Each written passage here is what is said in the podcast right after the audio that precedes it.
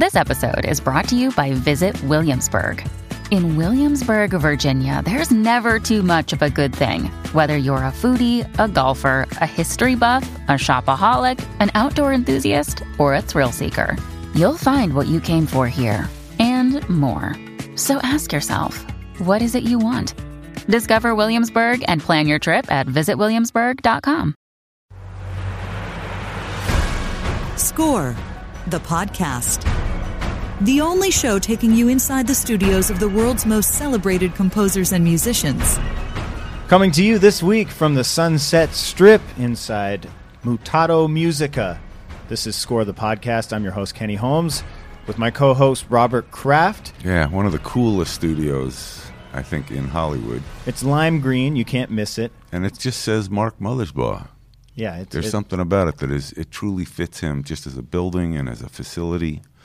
Really amazing it- place. it's it's it's a trademark almost. Yeah. Uh, we're joined also every week by our executive producer Matt Schrader, making fun of us on the board. Hi, Matt. Ooh, that's a good one. It's one. our new Brahm. Love Anytime that. we have something dramatic, Kinda cool. drop this. I got a I got a tease. Drop for the mic. That might uh, that Matt had a new sound to unveil today. He was. Did really you lose sleep over that information? Because if I was told that, I'd think, wow, how am I going to even I was like, I come can't to work wait. tomorrow? The traffic seemed like it was worse because of that. I was so Mm. anxious.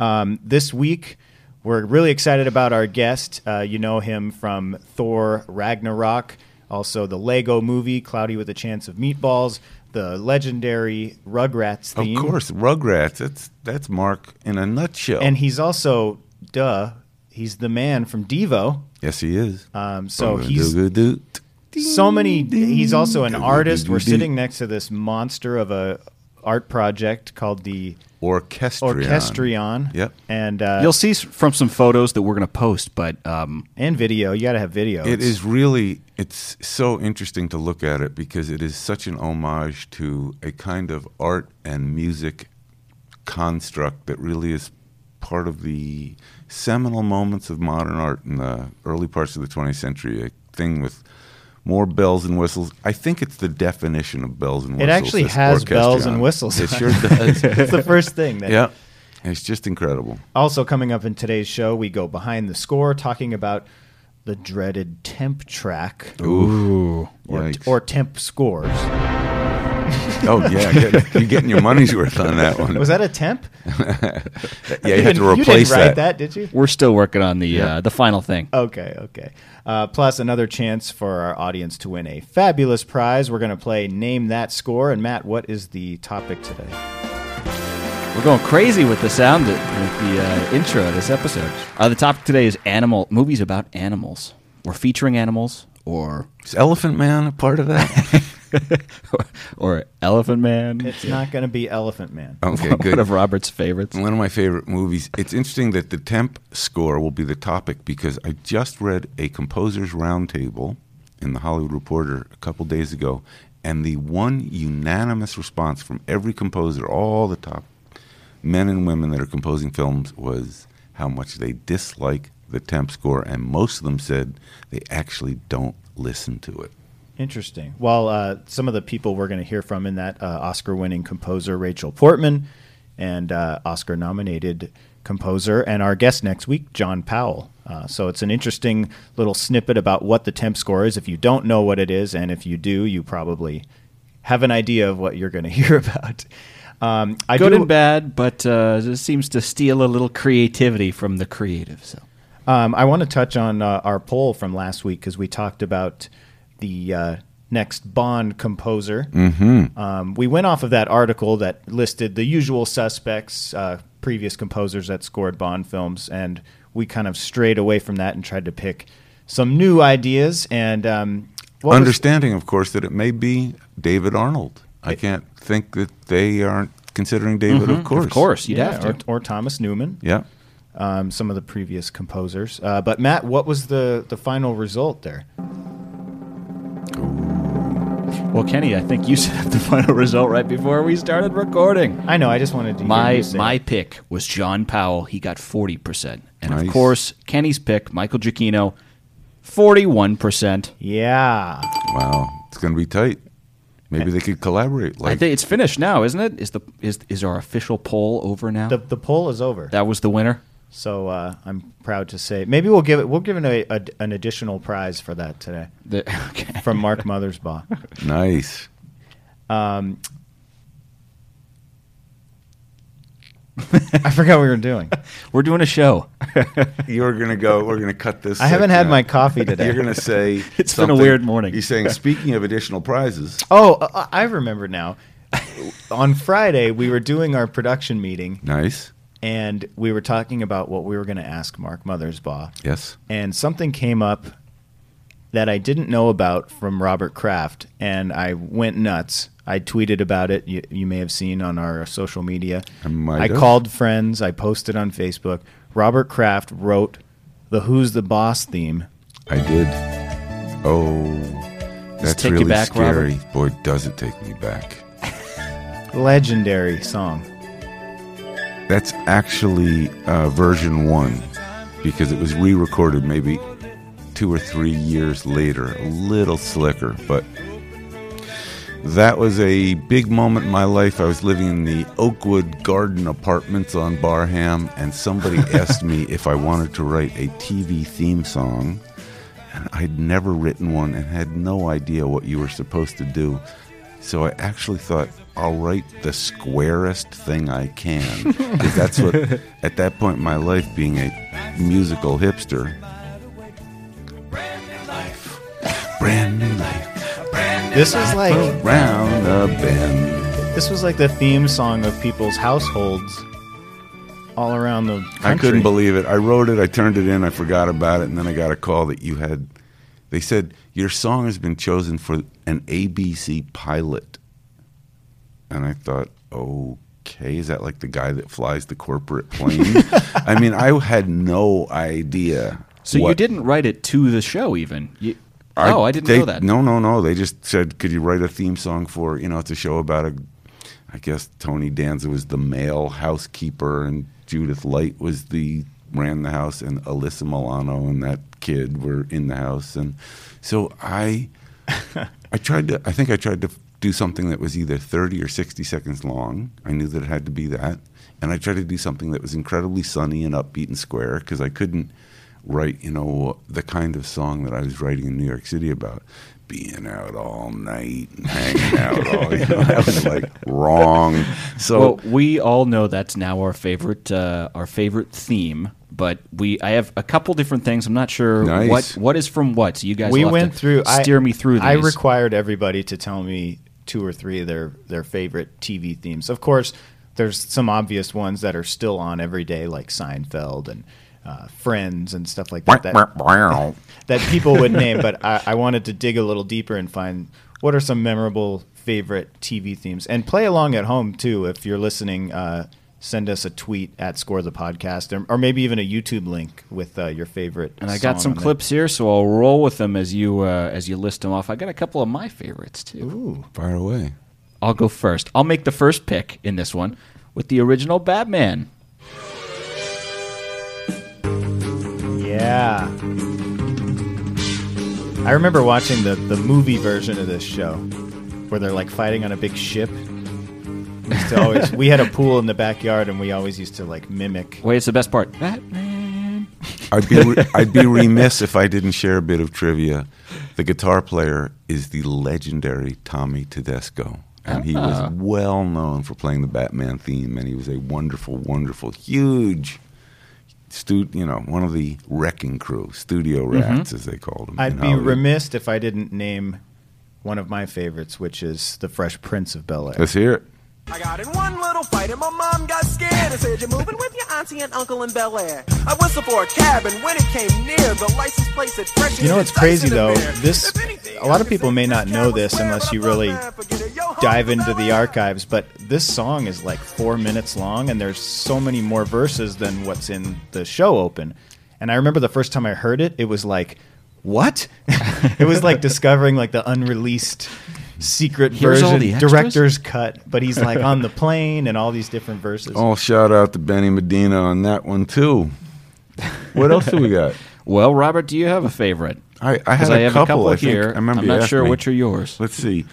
I had uh, You you sent me one. Cheers. I like Oh, that Cheers, because I think yeah. Cheers Ah, was Cheers is probably you. the model that I used.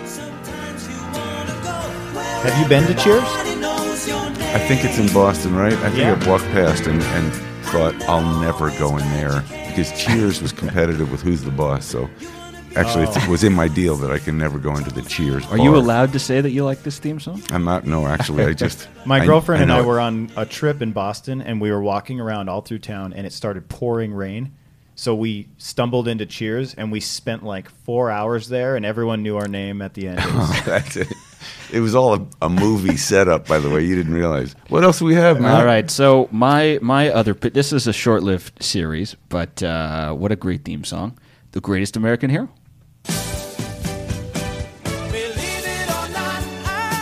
Wow, this is just the definition of hipness. I think this is just when you think about like underground kind of artistic expressions. Great You can see where theme song. kind of our name that score aesthetic maybe Yeah. started, and uh, I know I, all- picked all, another. I can hear though in that is George Costanza. Believe it or not, George isn't at home. Please leave a message. I bet there's more people that. kind of a you and your Seinfeld I picked another and I can't remember. I know oh, what it was. I was. know what it was. I just remembered. I I had the pleasure of working with They Might Be Giants. Oh, and yes. getting them onto Malcolm in the Middle. Do we have that? A little bit of "You're Not the Boss of Me." One of the things I love to say to everybody.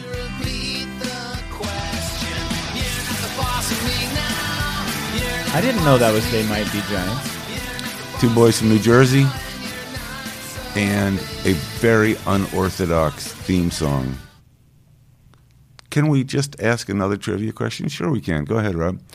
Uh, who would you say was on Malcolm in the Middle that broke out in his next series to be an enormous? oh, this Oh, is too an easy. easy. Thank one. you. Let's move on. Thanks. I am the danger. Mr. Bryan Cranston, Thank you very much. All right, One I've got more. I've got two because who was also on Seinfeld. I was five. Oh yeah, Tim Whatley, the dentist. Thank Oh, you. jeez. Well, that's another podcast. Um, I I had two more that I'm I'm going to bring up Fire because I couldn't. Yep. I could, one of them is Airwolf. You remember this show, I, I couldn't even tell you what an airwolf is. So the song is so good. wow, this is So good? one of those TV shows that just quick. How fast can I get out of the house? Don't hate. All right, takes me back. And then you can't not include Knight Rider. Well, you could, you could actually. but-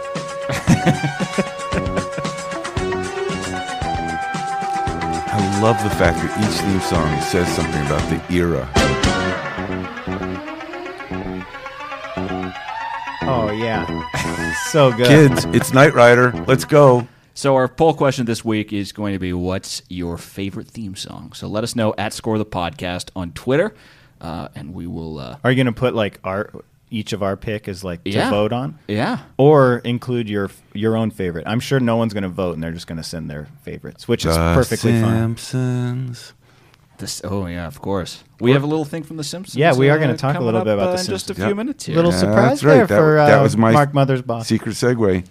All right. Well, speaking of Mark Mothersbaugh, he's coming in right after the break. We're going to sit down. We're going to talk uh, Devo. We're going to talk Thor, Ragnarok, the Lego Movie, all the hits. Stick around. We'll be right back. Hey, Matt Schrader here. We're back to the show in 15 seconds, but a quick thank you to everyone who's been telling a friend about Score the Podcast. We're one of the fastest growing entertainment podcasts out there right now, and that's thanks to you telling a friend. You're probably thinking of somebody else right now that enjoy the show. If it's safe to do so, hit pause and let them know about Score the Podcast. It helps keep this show going. Now back to the show. Hey, we're back and we're in the fantastic studio of Mark Mothersbaugh, my friend, and Mutato Musica, that's it, Mutato Musica. which is it, it's kind of a small forum, didn't you? I think you told us it was designed by the same. Uh, no, it was designed by Oscar Niemeyer, the um, wow. Brazilian architect. yes. It looks like the forum. Has a yeah, they they have a little bit of the outside of that going on. Have you had any arena rock bands here to perform? Maybe not the whole band, but definitely players. I bet. And actually, it's uh, not unthinkable because you were in what could have been described as an arena rock band in a pre-arena era. How big would you say the biggest audience Devo had was? What size show? Probably a quarter million. We used to play at a lot of festivals. I didn't know. Yeah, so Around the world. Well, we're gonna Around get the world, We're yeah. gonna get to Devo in a bit. Uh, Yep. Thank you for having us, Mark. Uh, of course, you know Mark's music from the films. Uh, most recently, Thor: Ragnarok, uh, the Lego Movie, Cloudy with a Chance of Meatballs, the Royal Tenenbaums, Twenty One Jump Street, Hotel Transylvania, which has a, a sequel coming soon, I think. right. Uh, and then also uh, his legendary Rugrats theme, which I think everyone probably knows at this point. Uh, and then, of course, some video games Jak and Daxter, Crash Bandicoot, The Sims 2. So there it is. Nice. You you have to be of a certain age to know that. that Over 60. or yeah, you have to either be the right age that you were wearing a diaper when that was playing, or you were the parent of somebody with a Yeah. I was going to say there's probably two Yeah, age groups that know yeah. that. Mark, it's interesting to even hear that because it, it sort of signals there are very few composers that you would go to to say, you know, we need a certain kind of sound that's idiosyncratic and maybe childlike in a certain way. And of course, I sat in those rooms where unanimously the answer would be, how about Mark Mothersbaugh? Did you ever feel that you were being either pigeonholed in an, in an arena that said, you know, we need a very special sound, or did you relish that, that you were identified that way?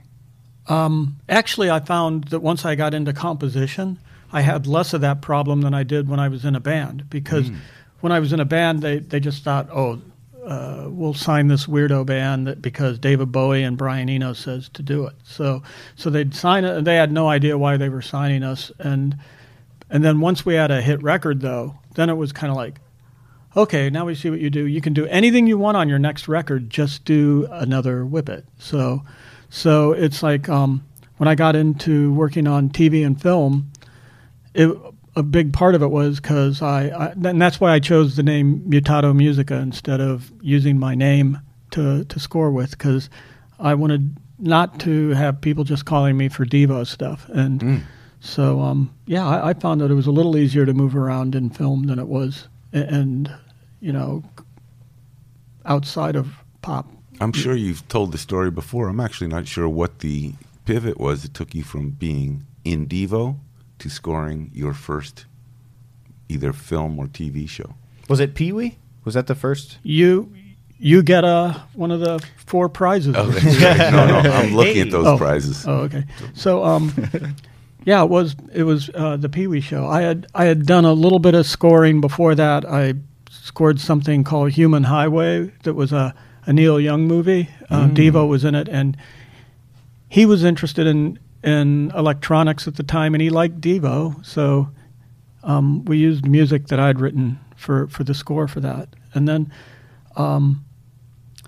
you know, you, you, bands have bands are like you know they're like a, a virus in a petri dish, you know, where they you know it, it grows for a while and then it dies off, and then you know you got to go to the next thing. And and I'd done this thing where I'd done six albums with the band where you you write twelve songs, you rehearse them, you go record them, you then put together a live show and do your merchandise and your figure out what you're going to wear on stage and what you're going to do on on tour, and then you do that and go out around the world, and then you come back, and a year later you do 12 more songs. And so we did six albums, and then something happened where we didn't like being at Warner. It's not even worth going into the story because it's kind of boring. It's like a typical Spinal Tap Right. story, no matter no matter what you say. And uh, so we ended up we left the label, and I had time, and my friend uh, Paul Reubens said, "Well, you you wouldn't score my movie because you were too busy. So would you score my TV show?" And I was Nice. like, "Yeah, I'll try that." Of Were course, Pee Wee here? Herman. Paul. yeah, Pee Wee Herman. Yeah. Yeah. Uh, Were so you he- living in L.A.? Yeah, yeah. Yeah. And so he and he was in New York at, Broad, at uh, Broadway Video shooting it, but I'd get a tape on a Monday. I'd write twelve songs worth of music on Tuesday, record them on, on Wednesday, put it in the mail because you know back in those days there wasn't uh, internet stuff. So so it, a courier would carry it to New York on Thursday and Friday. They'd cut it into the show, and Saturday we watched it on TV. and 12 songs in one day? well, I mean, you know, like a, a half hour show. Yeah. You know, albums were 20 minutes back in those days, 25 minutes to do an album. And so, so it was kind of about the same amount of music. And then Monday I got another tape and I was like, sign me up for this job. I love, cause, uh, I loved performing, but, but the idea of, of creating was more interesting to me. And, uh, so I just got the bug and Well, just, a lot's changed. Obviously, you did Thor Ragnarok, which was one of my favorite Marvel films. First off, and the music was really cool because it's it's the Marvel, the big Marvel theme, but then you had a you had some Mothersbaugh in there. How did you take a big orchestral, you know, Marvel theme and and inject your style into that? And then also, did you enjoy doing the big hero sort of theme? Well, uh, you know, you want to talk about it. I, I, uh, I got interested in the film first because of the director, Taika Waititi. He and to me, I, I kind of look around at people to see who they are and what they do, and and I saw this movie he did called Hunt for the Wilderpeople, and Ah, I didn't Great know. film. yeah, Yes. and, and and the music kind of hits you at first because it's all this beautiful, lush uh, outback in in New Zealand, you know, and it's this. It's kind of like a, a cold Amazon or something, uh, and then the music was all electronic, and he picked all this stuff from the '70s, kind of Jean-Michel Jarre kind of music, and and at first it, it, it seems like it doesn't fit, and then the more you listen to it, you go, oh, he's a genius, and so so um, I was already aware of him, and then he called and said, would you score my film? Consider scoring my film, and so we met, and I said, well, it's Marvel. What kind of a film is it? And he goes. Well, it's basically the story is Thor and Hulk go on a road trip. So I left the meeting thinking, oh, this is like Thelma and Louise, but with Thor and, and the Jack Hulk. Kerouac. And, and uh, so I really enjoyed working with him, and um, it was a, a good experience. Uh, the whole thing was a really good experience. Um, and he liked, admittedly, we were ready to push the music even further, tweak it even further. And uh, um, Kevin was pretty brave and let us have a lot of leeway. Great. So it, you know, we got a lot of the stuff in there that we we were looking for, and um, Was there any pushback? Because it, it feels different, and the movie. I mean, the movie kind of stands alone as it's different from the Marvel feel. It's almost kind of like a Deadpool-ish, where it's a little silly and not so hero. You know what I mean? We we kind of discussed that how it, Robert had a good word for that. Po- post-ironic. Post-ironic. That's that's a good word. where it kind of plays it makes fun of itself a little bit and it doesn't take itself too seriously and then and then when you put your music in there it really kind of gives it a different vibe than the, the normal marvel films you see Well, I can tell you uh, that it was. It came out. It was over two hours long when it came out in the theaters, but it was over three hours long when uh, we saw the first director's cut. So, so Kevin and those guys, they kind of, they kind of brought it back into somewhere, you know, somewhere new, but still, it still touched on on all the bases you needed, so that you didn't leave people feeling abandoned. And uh, the same thing kind of happened with the music. I, I like writing themes, so it was that that was fun to write them and then do them in different styles. And and I got to use some old archaic synthesizers in in one of the planets that the one where Jeff Goldblum is kind of the the the boss of. And um, I think you've just described a T-shirt that you should wear to every upcoming composer director meeting. I like writing themes. That would make not only directors, I know that it would make studio heads absolutely joyful.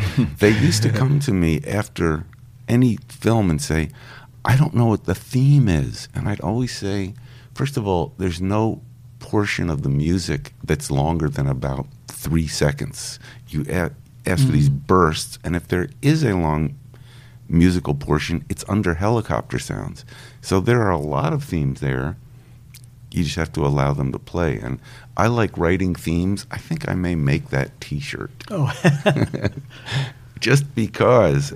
Uh, and it's a, it's actually such a wonderful thing for any movie to have a composer that likes writing themes. The, and, and I agree with you. Just the way things have to happen so fast. There's so many people involved that they get lost too. So you have to like really be careful and uh, make sure that that um, that they stay in, and, and I, you know, that's what I try and do anyhow. And Um, we're going to take a quick break. Uh, much more to come with Mark Mothersbaugh. We're going to talk about Devo and the Lego movie. But first, behind the score. Behind the Score The Inside Stories from Hollywood's Greatest Filmmakers and Composers. During the making of Score, a film music documentary, we heard from lots of people about a sometimes sensitive subject the use of temping and temp scores. That's when directors use existing pieces of music, often written by a different composer for a different film, that the director uses in editing before the score is written. The default tends to be cliches. That's film music agent Richard Kraft, who hears temp music a lot. One of the goals of the score is to give it energy and pace. So if you're doing a movie that's going to involve action in a futuristic landscape, they're going to probably stick music in from Inception. So then the composer goes, Do I follow that lead or do I ignore it and run counter to it? I went to a screening of Beetlejuice early on and it tested horribly because at its core, people did not understand even what type of movie they were watching. Then Danny Elfman's music came in, especially the main title.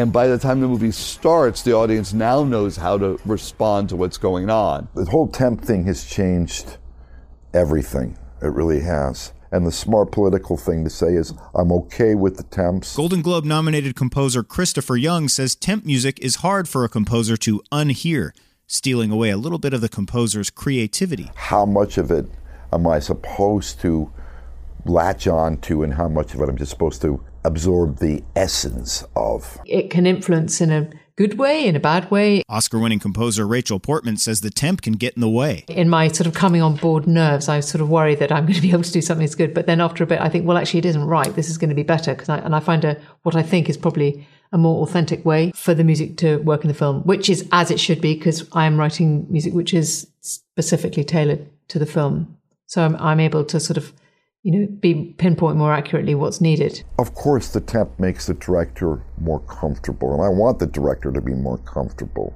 In the dream world, I would have always have preferred the opportunity to see the film for the first time without temp. So I can go home and at least for one evening think about the film without any music and where is my brain going? It's kind of painful when you see somebody's music kind of hijacked. That's Oscar nominated composer John Powell. That unique voice being hijacked and so blithely by other people. And I know I've been there. I think they think that that's what film music sounds like. And they've just never really made the association that well, it's not just film music, it's actually Thomas Newman's film music. And I maybe I shouldn't do that. Maybe I should think of my own language for that. I told you this was a sensitive subject for composers. Christopher Young says, in his opinion, the best temp score is no score at all. There are a handful of films in which the director could not find a temp that was working. And I must say, those scores have turned out to be some of my favorite scores. For more stories behind the score, read Score The Interviews, based on the international hit film Score, a film music documentary featuring raw insight from Hans Zimmer, James Cameron, Quincy Jones, Randy Newman, Trent Reznor, and many more. Score The Interviews, available now at score-movie.com.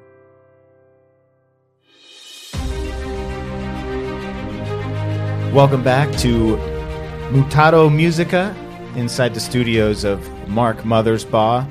And uh, we're having a great time here. We're in his art studio. He showed us this really cool eight foot. It's a combination of xylophone and wooden whistles. How would you and- describe yeah, this what to do a you- stranger, What do you call it? Uh, and what do you call it? A shorthand, I just call them orchestrions. I've, I've built about Love a that. dozen of these now, and they're all totally different. Like one of them is uh, 18 old hand-controlled foghorns that that look like uh, bellows for a, a blacksmith, but with a big horn on the end. And You I, tu- that. I got those tuned, and they, they sound pretty awesome. It's so great. We're gonna post a video on our social media, but it, it's just like thought up from a genius. I don't even know how else to excri- describe it. And it has a fireplace on the bottom. You said to Well, you need that. to warm things up. just in case you're on a chilly night. It actually, it encouraged us to have a conversation before we recorded because Mark mentioned one of the great artists of the 20th century, Man Ray. He said there's a portion of this device where rayographs can be displayed. And it, we talk, touched on it in the first part of it, but I'm aware, and clearly you are too, of seasons of film composing, which is usually decades of film composing and decades of filmmaking that change. I feel that we're now in an era, and you certainly are aware of this because you're leading the charge musically in some ways, of what I called in the first segment post ironic. That we are in an era where you're so worn out on superhero movies that now you get Deadpool 2 or Suicide Squad or Thor, Ragnarok, where you're kind of, as the British would say, taking the piss out of the kind of heroic, straight up thing. What's amazing to me is just what's happened to music just across the world, how it's, it's become more democratic and it's become more accessible.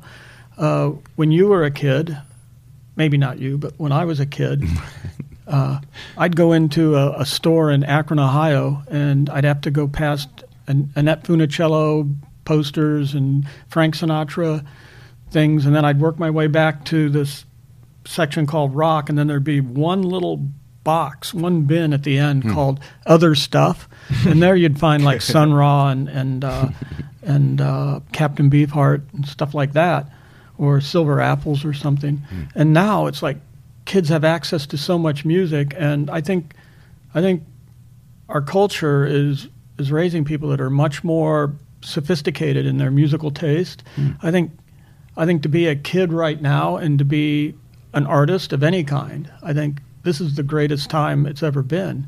Uh, you know, um, with just your phone is, is, so powerful. I mean, you think about it. I, I was just at Abbey Road uh, doing Hotel Three, Transylvania Three, and um, I looked at this little console that came out of the studio where the Beatles used to work and it had like 12 channels or something on it that and it looked like something out of a little rascals cartoon or something. And you think that kids you know they, they on their phones they have more power than that you know they, they can have, record on they their can, phone. Right it's it's uh, they don't need to know how to play an instrument anymore because you can do it with your mouth and and uh, it'll transform that into it'll make up a midi uh, line that yeah. you can decide what instrument you want it to be later. And uh, I don't know. It's just such a wonderful time. I think I think there's so many kinds of music going on. When I go watch movies, it's um, I don't even know what I'm going to hear sometimes because yeah.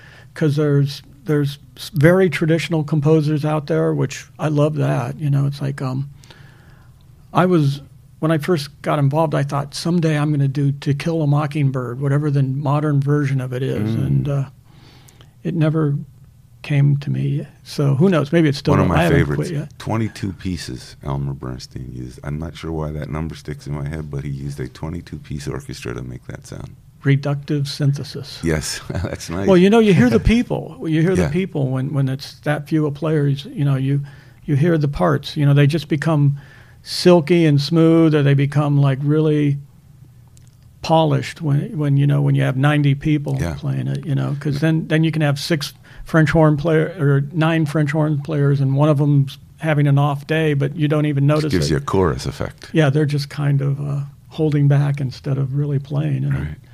I want to touch on uh, this. There's a Simpsons episode that I remember watch. I actually used to tape the, the shows, and I had a tape of Simpsons episodes, and there was one on there that always stood out. Uh, the Simpsons are doing sort of a variety show, and there's different characters singing songs, and then it cuts to Mr. Smithers. Crank that whip. Licorice whip. I said whip it.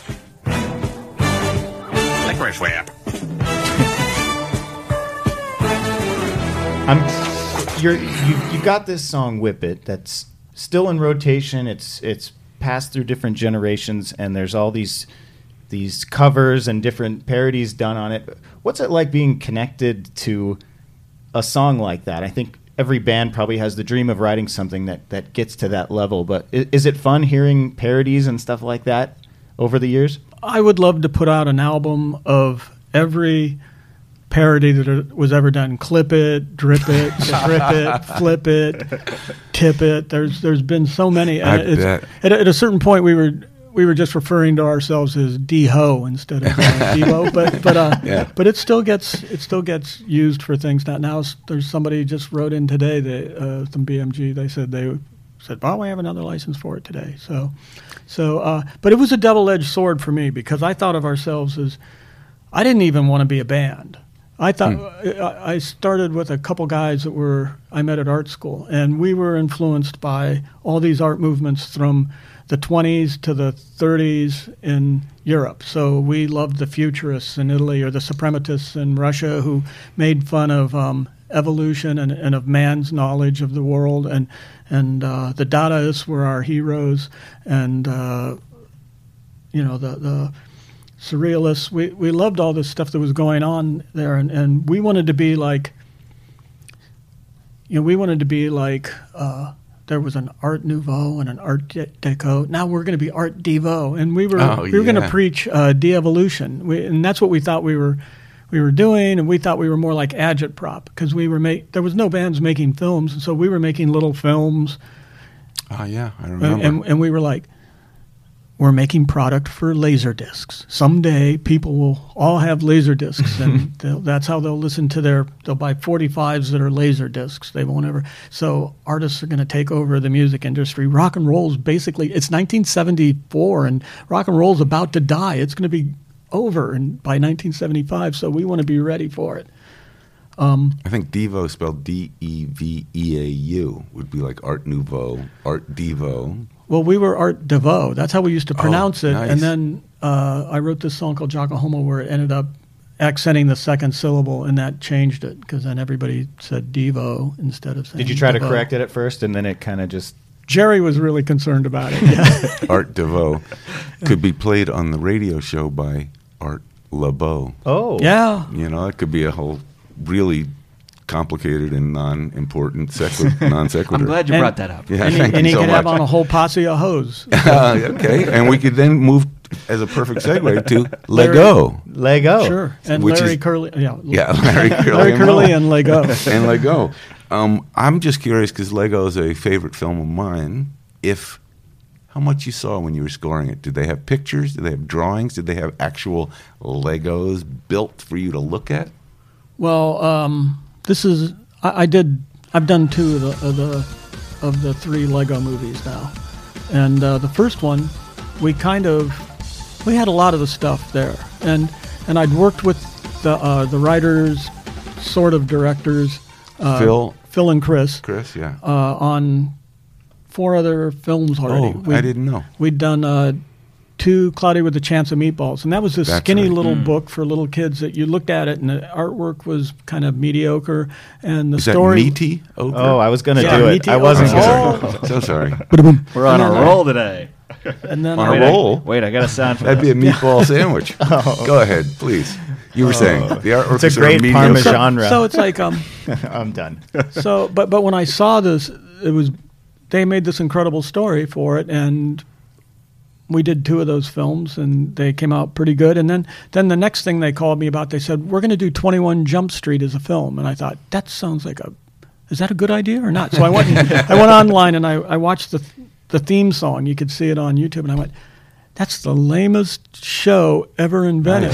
Right. I was like, why did they want to do that? And then they made this pretty funny show, and we did 21 and 22, and Right. uh, and uh, so then Lego was the next thing, and everybody was kind of already saying, "Oh, it's going to be like Barney's or something." You know, they already thought it was for little kids, but they they put out this show that was really interesting, and and I loved it visually because it would go all the way from like a Where's Waldo scene where where the whole screen had so many things happening on it that you couldn't even look at the, screen. It was so s- oversaturated.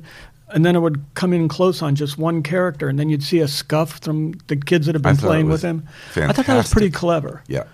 So, um, so, so uh, that was the first one, and then they did a Batman without me. Thanks a lot, uh, uh, you guys. And then, then, uh, then Ninjago, they called me up and they needed some help. And uh, Ninjago, I think it was a better film than it than it did at the box office, Hmm. but uh, It was very well reviewed. I don't. I never read the reviews. I was so depressed because we worked so hard on it. It was one of those ones where uh, I was scoring to a script because they didn't have picture. Oh no. Yeah, and, and and I'm like, how are they going to come up with picture by uh, six weeks from now? You know, that's got to be a hard one to score to script when it's so action packed and animated with the Legos and everything. Well, yeah, and but I have this thing where I, I will sometimes double score things just to be safe. But in the case of Lego, because there was so much electronic uh, parts to the score, I, I made it so you could like you could like if you if you were sitting here with a dial, you could dial it one direction, and it could be an all electronic score that would totally service the film, or you could dial it the other way, and it could be all orchestral. And uh, Oh, wow. so they could they could play with it in the middle, depending on if they needed more emotion or if they needed more like hardcore action or something. You could dial it back and forth. So I just kind of had to do that, and then You almost felt it in the cue that you played, Matt, which was had electronic elements and orchestral elements. Yeah. And all worked out. Did you uh, did you play with Legos as a kid? Is it kind of cool to be attached to the the brand of Lego? It's been around for so long. Well, it's been around. I've been around longer, I think, because we had Lincoln Logs when I was a kid. Nice. and I- they- I- I they- had Lincoln Logs, I Yeah, that. they were great to chew on, but they just Well, they so didn't nutritious, too. Uh, yeah, splinters and everything. So, But- Mark, just uh, thank you so much for, of course, being here with us and answering all these questions. Is this the orchestrion? Will that take up your time for the rest of 2018? Do you have pictures that are doing simultaneously? Are you gonna do you go back and forth, or simultaneously do you work on visual installments and scores? Um, I kind of work on everything at once. It's the only way I can I can function properly. And uh, the orchestrion that you're looking at right now is going into a, a an art gallery in a couple weeks. Where? And so our fans can go see one up Yes. close and personal. that's true. And um, Will it be in Silicon Valley? You mentioned. no, this one's going to go into Beverly Hills. Oh, places. lovely. Very, Um, very nice. and then uh, but but I, I'm doing uh, commissions for museums now. Uh, I'm, I'm doing a 25 foot tall uh, cuckoo clock that that I've designed all the characters for it and all the moving action, and then I'm writing music that's very similar to what you were listening to earlier for um, uh, that, that you were hearing on coming out of this thing. Uh, we'll be playing in the city of Denver in next October or even sooner. Have you have you always been into this kind of stuff? Because some people are musicians and you call them artists, but like you are a full on artist, building and painting and all these different things. How do you even find the time to do this stuff? Well, uh, there's a there's a lot of things people do for fun that I never get to. I'll never get to know about. So, um, but instead, I you know this is just how I live my life. Um, uh, now you may, now that confused me that question. So um, Well, you spend your time doing beautiful. I just do what I do. and, and output, and you may never have the chance to, for example, segue or go boogie boarding because you, that's true. I'm, I'm not a boogie boarder or a skier, but Right. uh, you know that's But I think I don't know if people I've will remember your, your skiing, but they will definitely remember Yeah, the that's- that's a orchestrion. memorable thing. And you made me think about that clock in Prague. Do you know the clock in Prague in the town square that It's a has beautiful one. Has the character? The you, you said you're building out, a yeah. cuckoo clock. I just read recently that it's actually for the first time in like 400 years it's stopped so they can clean it and repair it. And so if you go right now, it's not working, but it's I forget it has a funny name, but your cuckoo clock made me think about because it's scenic in a way and it has the kind of the clouds and the weather and the astrological signs and it's just a fabulous thing. It's been there for maybe yeah. since It's a it's 1300. it's one I of the it's one of the It was there before clocks were even invented. We're going to actually Ro- Robert's new podcast, Clocks of the World, That's- is coming soon. That's it, starring. Uh, All right, we're going to take a quick break, and when we come back, we're playing the game. Name, Name that, that score. score. We'll be right back. oh shit. I hope you got that. Hey, Matt Schrader here, director of score of film music documentary. For the latest news from the film music world, follow us on Facebook. Just search Score of Film Music Documentary. Or let us know who you want to hear next on the show on Twitter at Score the Podcast. Welcome back to Mutato Muzika. Inside the studios of Mark Mothersbaugh. We've been a great conversation. Wow, We're- there, I have a Mutato Muzika pencil here, which I may just have to kind of slide into my sleeve. It's Yoink. a cool souvenir. Uh, we're in his It'll art bring you studio, good yo- luck. Yeah. Yeah. right by the. You called it again the Orchestrion. It's an orchestrion, yes. So cool. We're going to post a video of that on our social media. You have to see this piece of art. Um, but before, without further ado, The excitement is palpable in the room. it really is. It's sweeping the nation, the world. It's time to Yep. play. Matt, hit it. Get ready to play Name That Score! The film music game where a perfect score means you, yes, you, could be a winner. Now let's play Name That Score! Well, thank you to the studio audience uh, out there. Uh, please settle down, settle down. Um, so our uh, our theme of today's game is movies about animals, and uh, we'll we'll uh, we'll give the quick rules here. It's uh, fairly straightforward. We play five famous film scores in reverse. Robert Kenny and our guest today, Mark Mothersbaugh, will pick from three multiple choice answers.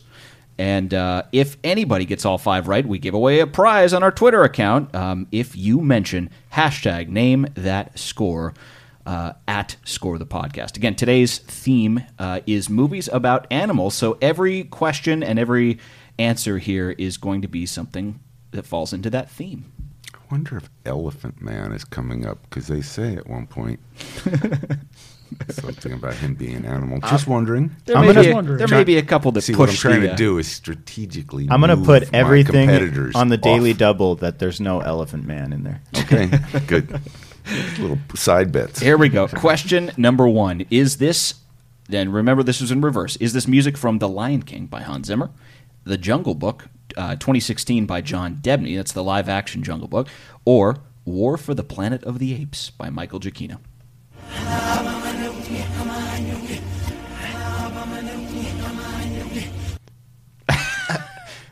Robert, Robert reacted immediately. I'm going. What do you think, Robert? I am so straight up Lion King. That is Yeah. a Lion King forwards and backwards. Right. Uh, the, a lot of the uh, African lyrics are the same forwards and backwards. Exactly so- right. I think they were originally backwards, actually. Mhm. I'm going to go with Lion King. It's completely obvious. Thank you so much. Points for everybody on that one. It sounds almost exactly the same. You're Right. absolutely right. Um, all right, so points for everybody on that one. Uh, we're moving on to question two. Everybody's one for one. Question number two is this uh, reversed music from King Kong, 2005, James Newton Howard, one of Lucas Kraft's favorites. Is this Jurassic Park by John Williams or Air Bud by Brahm Wenger?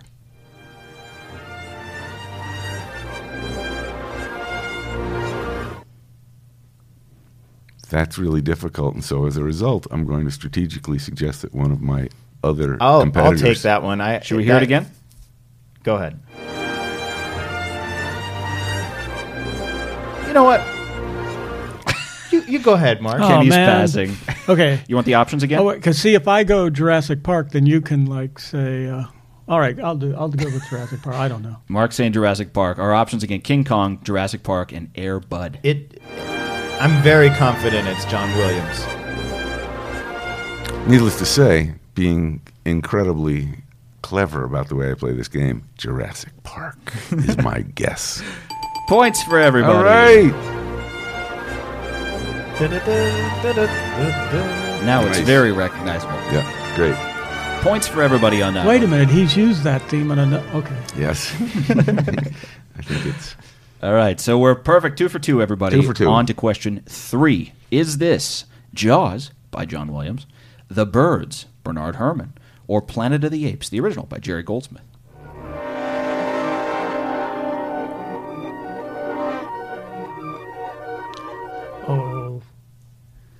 Oh. That's it. the birds. That is the birds. Mark knew that immediately. that is. Points for everybody again. All right, so we're three for three. These get a little bit trickier now. I got a free one there. I didn't even have to. Kenny guess. doesn't even have to guess anymore. I'm glad I didn't go first. Thanks, Mark. Were you going to say that? Yes. Of course. of course. All right, moving on. Question number four. Uh, these are uh, movies about animals, and uh, the three options for this question are Fantastic Mr. Fox, Alexander Desplat, Ratatouille by Michael Giacchino, and Dumbo by Frank Churchill and Oliver Wallace, the original.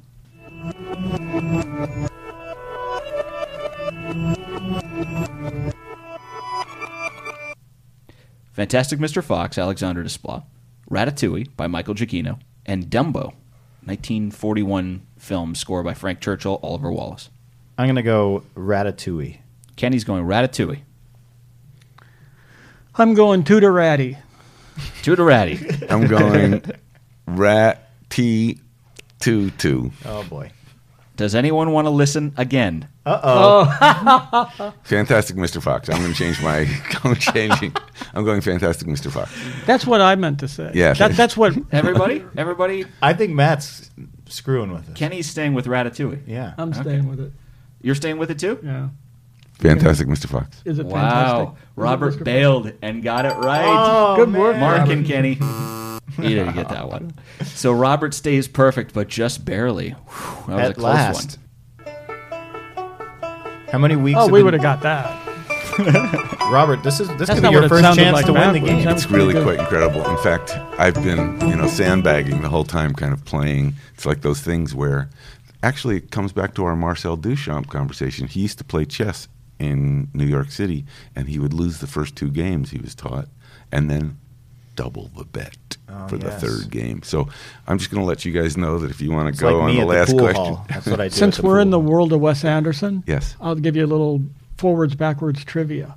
Um, when we were doing Life Aquatic, there was a scene where where um, Bill Murray goes, and let me show you, let me tell you about my boat, and he points to a cutaway in the side of at somewhere. They had a big soundstage where they just had this long action shot where people were just moving all through a boat that was cut in half, and um, he said, I want it to sound like that music you wrote for. Uh, Royal Tenenbaums, where where Gene ha- Gene Hackman and uh, Anjelica Huston are walking in Central Park, and they're kind of it's their one nice moment together, and he's kind of flirting with her, but it's Mm. too late because she's already got a boyfriend. Mhm. And uh, and um, he said, I want it to kind of sound like that. So I wrote some some pieces of music that I thought sounded like that in the right instrumentation for our movie, our new movie. And he's like, no. And I wrote him another one, and he's like, that's not doing it either. And, and after about three or four of them, I've been doing this artwork at home where I was taking photographs and cutting them in half and flipping the image to make, you know, like a, so you had a symmetrical person that. Like a butterfly. Oh, nice. So I, I just took the music and played it backwards for um, the piece of music that he liked in Royal Tenenbaums. And so when I played it him the next day, I changed the instruments to match what we were using in Life Aquatic. He goes, "That's it." So I waited until we got it recorded before I uh, let him know that it- he had already bought that music. Oh, uh, that's the year before. Wait, so if we do that in a question on name that score and it plays backwards, it's a different movie. What is going on? I think that's going to be a two Head point, explosion. A, a two pointer. You're wrong. It means you're wrong. Question five. Question number five.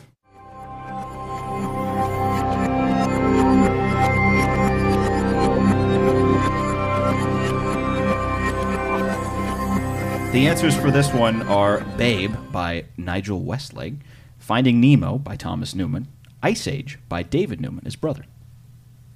Want to hear it again? Is Ravi Shankar an option? It is not. Okay. I know it has a very. Uh,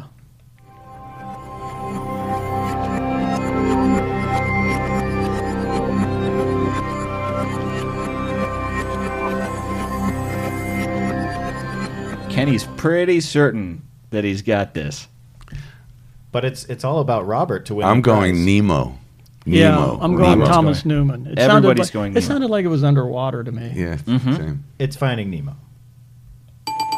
All right, Yes. points for everybody. So that means, guess what? Robert is our big one. Wait, Our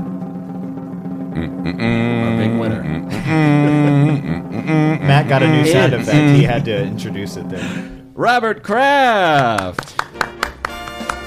What did I win? Do I get the Broyhill furniture? Well, a, uh, you're going to want to follow us on Twitter and use the hashtag name that score because not only did Mark sign a couple of things for us, but we also have these postcards and he drew unique pictures that you're only going to get from Score the Podcast. Now, isn't there a disclaimer that we should have that members of the podcast production Maybe if and they win- hosting, win the game. if they win, are not allowed to accept prizes?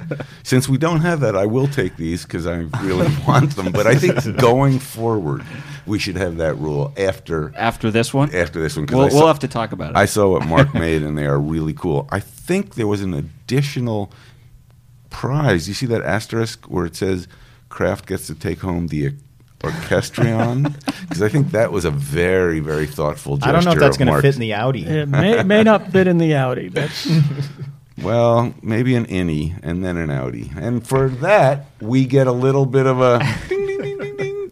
Thank you. Or maybe not. Kind of a razz. oh, you're looking for. Uh, I got to get back to it. I think we've had an incredible show. There you go. With one of our most esteemed composers. I wanted to touch on something that we we uh, uh, asked right kind of at the start, and we didn't. We kind of went down a different tangent. But Mark, you, uh, uh, Robert, you were talking about a lot of these conversations that have happened for different films. People looking for a different kind of sound, a different kind of musical aesthetic that someone might be able to bring. Um, Mark, do you feel like you know what a director is thinking they probably want out of a score when they first reach out to you? Is there a certain thing that they think, oh, they probably want this to sound like Pee Wee or they want this to sound like something else that you get a lot? Uh, no, sometimes you know it's it's all different. That's what's kind of fun about it. Uh, I, when I when I was first in a band, it was two sets of brothers, so I was used to the collaborative process. So I love meeting whoever's going to be working on the film with me, and I'm hoping it's somebody that I enjoy working with. And sometimes it takes a while. I mean, I I it took me weeks of somebody saying I hate that and I hate that before I found out that uh, they hated um, shaker. and then once I took the shaker out, they go, "Oh, that's perfect." You know, so so, One you little know, thing set it off. So some some you get all different kinds of situations, and some people are just they're really good at being able to, in non-musical terms, describe what it is they're looking for, and that's that's great. And also, uh, the better the film is, the easier it is to score. I think. Oh, man. All right. Well, Mark, uh, it's been a pleasure. Thank you for having us here in your awesome lime green building. That that is uh, it's a monument here on the Sunset Strip. Awesome. Yeah. Really cool.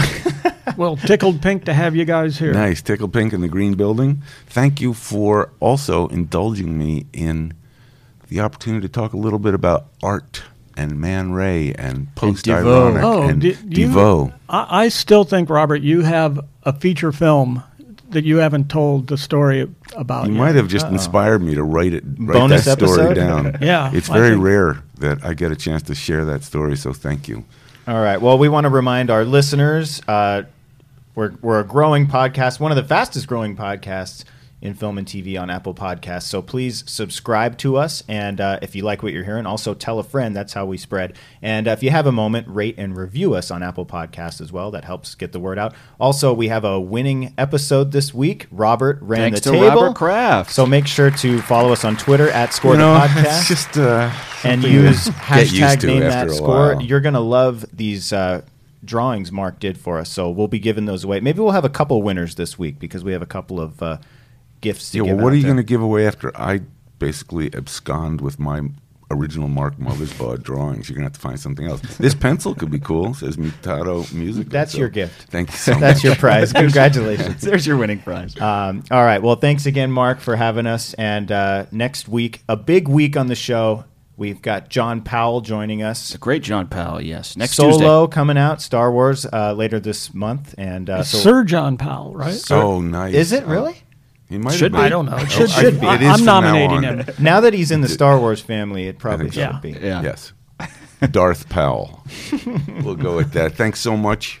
Matt, may I also commend you? I don't think we've had a chance for me to share that the choice of animals and those titles I thought was very original and inspired, including Planet of the Apes. I mean, I don't think of it as an animal film, but I'm going with Fantastic Mr. Fox. Absolutely. Just because. Thank you. The one film you might want to think about next time Elephant Man. I think Elephant Man's got a whole place. Kenny, thanks. Mark, I appreciate you spending some time with us. Oh, we what are a pleasure. Score the podcast, and we'll see you next week.